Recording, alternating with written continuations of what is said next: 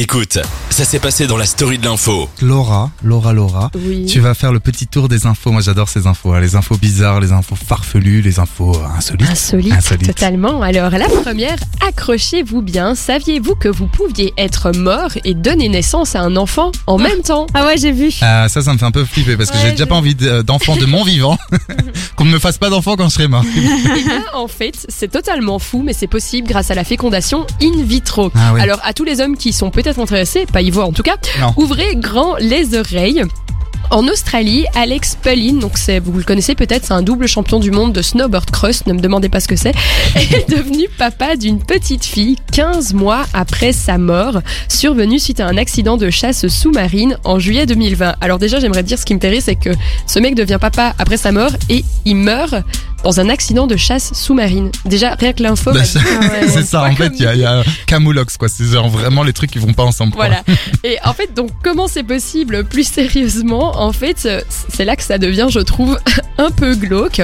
Sa femme a eu recours à la fécondation in vitro. Moi, je pensais, oui, avant, il a peut-être fait des dons de sperme, etc. Ah ouais, Ah non, elle a fait prélever le sperme à son mari à titre mais c'est une posthume. blague. Non, euh, Et comment elle a fait ça Mais je ne Non, mais je, bah, euh, en fait, je veux pas les détails, mais je trouve ça fou. Ouais. bah, euh, non, je- il était de son vivant. Moi, j'avais compris qu'il Ah, était non, de non, son non. vivant. Non, et non, quand la- il avait mis, et il y a quelques années. Enfin, en tout cas, ça, c'est possible. Ça, c'est possible, Et bien sûr, alors, mais après, effectivement, ce que tu dit mets- Laura, Mais c'est que ici, c'est. l'article expliquait bien qu'elle a fait, Wow. prélever- c'était une citation de la dame, elle a fait prélever le sperme de son mari à titre posthume, donc après sa mort, pour, je cite, assurer la descendance de sa famille. Ah, Oula. Ah, Du coup, elle a accouché fin du mois d'octobre d'une jolie petite fille qui est prénommée Minnie Alex Pelline. Eh ben, ça fait bien flipper. Alors, je ne sais pas si ce que je vais dire est considéré comme moralement bon, mais bon, c'est une petite info hein, insolite. Ouh là là, ouh là là, tu Je me vous fais la peur. partage parce qu'en fait elle montre un peu euh, le surréalisme à la belge. J'ai envie de vous dire si vous voulez rouler vite sur l'autoroute Ne sans le vous faites faire pas. flasher, je vous conseille de rouler à plus de 300 km/h. Mais c'est quoi ces Ah bah oui, comme ça, on histoires voit pas l'image. Vous allez me dire Mais wow, ah, non, c'est pas ça, c'est- c'est- on y est presque. En fait, un conducteur a expérimenté ça euh, il y a pas très longtemps dans la commune de Bassange à Liège. Il a été flashé à 306 km/h sur le est-ce que c'est 313. possible Eh bien, manifestement, oui, il avait peut-être une Ferrari, le mec, j'en ai aucune idée. Incroyable. Mais donc, j'aimerais quand même rappeler que sur l'autoroute, c'est 120 maximum, les cocos. Donc, on, hein, on, on, On se calme. on se calme un peu, exactement. Mais bref. Le pire, donc le mec a été flashé à 306 km/h, mais il ne sera pas poursuivi. Pourquoi Bah, c'est à cause d'une règle juridique et une contrainte technique. En fait, le radar qui a été utilisé par la police, c'est un radar NK7. Bon, il faut encore tomber sur le bon radar, évidemment, mais il n'est homologué que jusqu'à 300 km/h. Mais c'est Donc ça veut dire incroyable. qu'en fait, au-delà de 300 km/h, il ne prend pas de photos. Il mesure la vitesse, mais il ne prend pas de photos. Et donc du coup, ça veut dire que ici, la vitesse de 306 km/h n'est pas juridiquement acceptable. Donc le mec ne sera pas poursuivi. Mais c'est fou, Et- quoi. Le pire, et c'est là que ça, m- la, la Belgique me fait encore rire, la police du coup pourrait décider d'infliger au conducteur une amende pour entrave méchante à la circulation.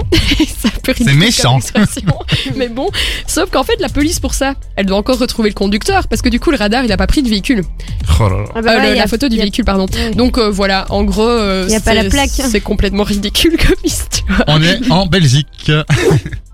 Alors, est-ce que vous avez vu le film Armageddon Euh, non. Vous Non. avez vu, vous, les filles Eh bien, bref, un peu C'est un trop scénario, viriliste pour moi. oui, c'est un peu un scénario post-apocalyptique. Mais en fait, euh, vous allez peut-être l'expérimenter. En vrai, qui sait Mais Récemment, attends, ah, c'est c'est pas des infos insolites, c'est des trucs horribles. bah oui, Vous allez mourir. mais non. Alors, bah peut-être pas. Mais récemment, la NASA et l'ESA ou l'ESA, je ne sais pas comment on dit, deux agences spatiales, donc NASA américaine, l'ESA c'est européenne, ils ont annoncé leur association pour envoyer une sonde sur un astéroïde potentiellement dangereux afin de le faire changer de trajectoire. On est complètement dans des films tr- de science-fiction là actuellement. Ah. En fait, on l'appelle la mission Armageddon, mais c'est pas ça son vrai nom, c'est la mission DART, euh, donc pour Double Asteroid Redirection Test. Bref. En fait, le principe de cette mission, et c'est quand même super sérieux, c'est de tester, de pouvoir tester une technique pour pouvoir dévier un jour un astéroïde s'il devait vraiment venir à tomber sur la Terre et pour éviter bah, qu'on meure tous, évidemment. Et donc, euh, Ici, euh, faut savoir que l'idée, elle sort pas de- de nulle part non plus. Hein, ça vient pas des films de science-fiction. Ça fait un moment que les agences euh, spatiales, elles étudient hein, tous les objets spatiaux euh, potentiellement dangereux, donc astéroïdes, comètes euh, et j'en passe. Et en fait, ils arrivent maintenant exactement à pouvoir prévoir euh, à l'avance où ça va tomber et quand ça va tomber. Et en fait, euh, ici, le truc, c'est qu'ils ont juste jamais pu tester en vrai ce processus de déva- déviation Ah oui, pardon, d'accord. d'une comète ou d'un astéroïde. Et donc le 24 novembre prochain, peut-être sera-ce la fin de l'humanité, je ne sais pas. Mais la NASA et l'ESA va donc lancer sa mission DART pour euh, dévier l'astéroïde Didymos, qui a un nom plutôt mignon parce que c'est un caillou de quand même 52 millions de 700 000 tonnes, donc c'est énorme, qui est situé à 11 millions de kilomètres de la Terre, donc normalement c'est pas censé nous tomber dessus. Et en fait, ils vont pas le faire exploser en mille morceaux comme dans les films. Ouais. Ils vont en fait euh, lancer une petite euh, navette euh, contre la Lune autour de Didymos qui s'appelle Dimorphos. C'est son petit frère. C'est très mignon comme histoire Mais de grave, on famille. dirait un- On dirait des dieux grecs. Oui, Exactement, ils vont pousser en fait Dimorphos qui va aller faire un petit câlin à Didymos et qui vont s'enfuir euh, un peu plus loin pour pas nous tuer éventuellement. Et on finit avec une toute dernière news, euh, news insolite. Exactement. Alors, la Belgique, hein, vous connaissez, pays de la bière, du chocolat, des frites. Mhm. Eh bien, si les Français décidaient de produire des bières, qu'est-ce que ça donnerait Eh bien, au vu de l'idée de Nicolas Vieillard, oui, le pauvre, euh, qui s'appelle brasse- enfin, qui s'appelle Vieillard, pardon, mais qui est brasseur au Breuil-en-Auge dans le Calvados, et Guillaume Baron, qui est poissonnier, ont décidé de s'associer pour inventer une bière aux huîtres bio. Ah. Tout à fait d'accord. Alors moi, je suis déjà pas fan de bière, mais du coup, euh, je suppose que personne ne va la goûter ici, non Non, je En crois pas. étant une forte amatrice, non. Alors. Apparemment, euh, c'est pas nouveau, ça se fait dé- déjà à l'époque, mais je vous passe euh, les détails historiques. Mais en tout cas, pour ceux que ça intéresse, 2500 bouteilles hein, de ce breuvage euh, unique aux huîtres, si ça vous dit, euh, Mhm. allez-y et dites-nous si c'était bon. Ça doit être hyper amer, non Aucune Ouais. idée, j'ai pas envie de Euh, savoir. Non, c'est horrible. Bah écoute, merci beaucoup pour ces quatre euh, infos insolites. Effectivement, il y avait du lourd là-dedans. Euh, moi, la bière euh, à l'huître, non.